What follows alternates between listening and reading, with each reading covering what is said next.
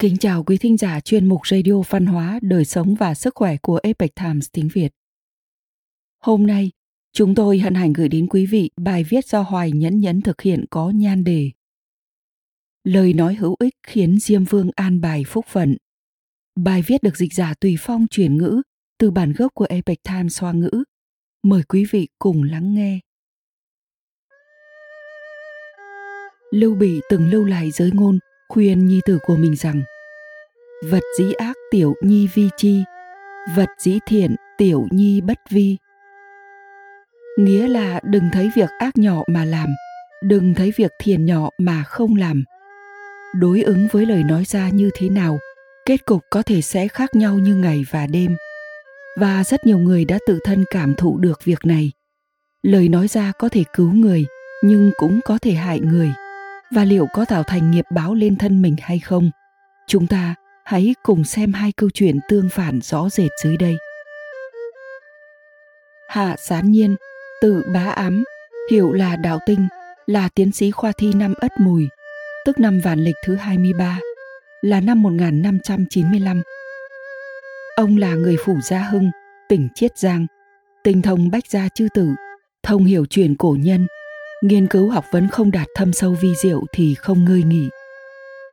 Chức quan đầu tiên của ông là phụ trách triều kiến thăm viếng, tiếp đãi tân khách, về sau được thăng lên làm lại bộ chủ sự.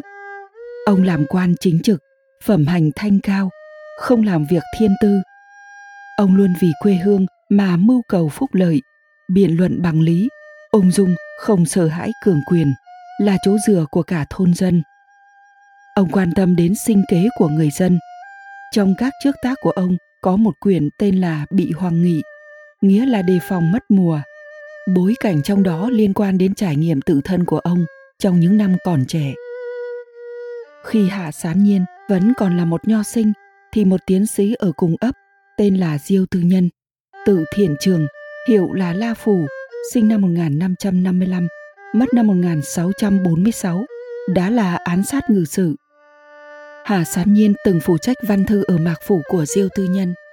Đi theo Diêu Tư Nhân đi thị sát Hà Nam. Lúc đó ở Hà Nam bị nạn đói lớn, cuộc sống của bách tính vô cùng khó khăn. Hà Sán Nhiên tận mắt chứng kiến cuộc sống khốn khổ của bách tính, nên đã đặc biệt thảo một bản sớ xin cứu đói. Thúc giục ngự sử Diêu Tư Nhân khẩn cấp tấu trình lên Hoàng thượng để xin cứu trợ thiên tai. Trước đó, Diêu Tư Nhân đã từng đi thị sát ở Sơn Đông và những nơi khác. Ông rất nghiêm khắc giữ gìn luật pháp. Một số kẻ vô pháp thường bị ông kết án tử hình. Hà Sán Nhiên không hề sợ hãi, cầu xin cho quảng đại bách tính ở Hà Nam. Cuối cùng đã thuyết phục được Diêu Tư Nhân gửi bản sớ xin cứu đói mà ông đã viết tấu lên triều đình. Về sau, Diêu Tư Nhân bị bệnh sốt rét, linh hồn của ông bị bắt đến địa phủ. Ngay khi bước vào địa phủ, một đám quỷ đã đến đòi mạng ông. Diêm Vương chất vấn ông, tại sao ngươi lại thích giết chóc như vậy? Diêu Tư Nhân trả lời, chức trách của ngự sử là thực thi luật pháp cho thiên tử, những người này là vì bản thân phạm pháp mà chết. Diêm Vương nói, ngươi làm quan mà không thể hồi được đức hiếu sinh của thượng thiên, coi mạng sống của bách tính như cỏ rác, không hề có lòng thương xót, tội nghiệp ác nặng không thể nào miễn tội cho được. Diêu tư nhân phân trần. Trong nạn đói nghiêm trọng ở hà nam, tôi đã dâng sớ xin cứu tế. Hàng nghìn hàng vạn người đã được cứu sống, lẽ nào không thể bù đắp được sao? Diêm vương nói. Đây là điều hạ sán nhiên đã làm, đã định ra ông ấy sẽ trở nên phú quý ở tuổi trung niên. Diêu tử nhân nói. Đúng là sớ của hạ sán nhiên viết nhưng không có người ra sức. Sớ ông ấy viết sao có thể đến trước mặt hoàng thượng được? Lẽ nào không thể chia một nửa công lao cho tôi sao? Diêm vương cảm thấy lời nói của diêu thư nhân xác thực là có lý. Liền gật đầu ra lệnh cho tiểu lại, lớn tiếng giải tán đám quỷ, sau đó thả diêu thư nhân trở lại nhân gian. Sau này, khi hạ sán nhiên 40 tuổi, ông quả nhiên đỗ tiến sĩ. Hơn nữa đường công danh rộng mở, làm quan đến lại bộ thượng thư. Diêu Tư Nhân về sau cũng làm quan đến công bộ thượng thư, sống đến 90 tuổi. Mặc dù Hà Sán Nhiên năm đó chỉ là khách trong mạc phủ của Diêu Tư Nhân, một nho sinh xuất từ thiện tâm và lòng chắc ẩn không sợ hãi trước quyền lực ngược lại đã vận dụng quyền lực trong tay người có quyền để làm lợi cho dân vì vậy đã tạo phúc cho chính mình cũng tạo phúc cho diêu tư nhân là người sở hữu quyền lực vào thời điểm đó hà sán nhiên có đức mà vô danh. Ông đã cứu mạng hàng vạn người, tích được đại âm đức. Người đang làm trời đang nhìn. Trong cõi u minh, địa phủ đã ghi lại đại phúc phận cho ông. Hà sán nhiên nhất mực lựa chọn kiên trì hành thiện. Trong khi trên thế gian, cũng có không ít người lại làm ngược lại. Chúng ta hãy cùng xem ví dụ về dương tuân.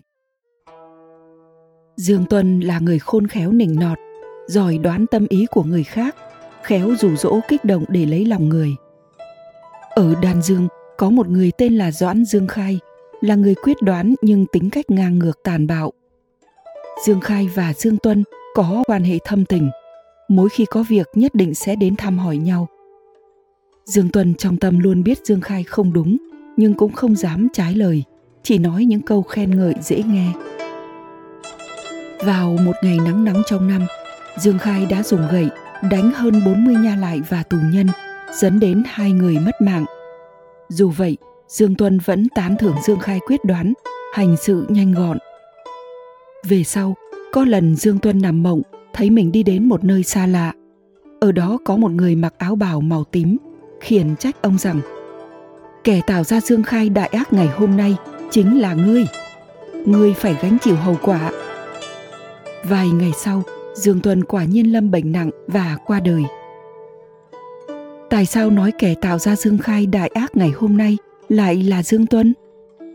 Bởi vì dương khai mỗi khi có việc gì đều sẽ đến hỏi ý kiến dương tuân, nói bản thân thiếu tự tin, không chắc chắn đối với việc mình làm. Nếu dương tuân sẵn sàng khuyên bảo, nói những lời chính nghĩa, thì có lẽ còn có thể vãn hồi. Tuy nhiên, đối với hành vi tàn bạo của dương khai dương tuân nhiều lần tỏ ý vui mừng để lôi kéo quan hệ và lấy lòng. Căn nguyên là xuất từ tư tâm, cuối cùng khiến người vô tội bị đánh chết, cũng hãm dương khai vào chỗ có tội. Địa phủ đã phán xét bản án và kết án tử cho dương tuân, cũng là những gì ông ta xứng đáng phải nhận. Dùng ý trong lời nói của hạ sán nhiên và dương tuân rõ ràng có sự tương phản, kết quả càng là khác biệt một trời một vực lời chúng ta nói ra có thể kết thành thiền quả hoặc ác quả. Kết quả tuyệt nhiên khác nhau và điểm mấu chốt chính là nằm ở sự khác biệt giữa sự ích kỷ hay lòng vị tha. Lưu bị từng lưu lại giới ngôn khuyên nhi tử của mình rằng, vật dĩ ác tiểu nhi phi chi, vật dĩ thiện tiểu nhi bất vi. Tức là đừng thấy việc ác nhỏ mà làm, đừng thấy việc thiện nhỏ mà không làm. Quả là minh ngôn hiền đức là điều răn cho con người hôm nay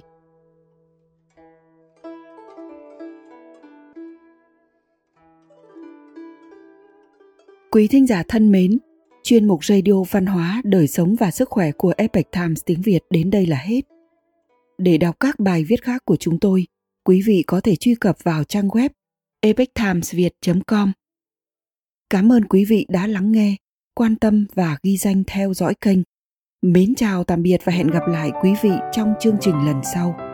Kính chúc mọi điều bình an và tốt lành tới quý vị cùng người thân.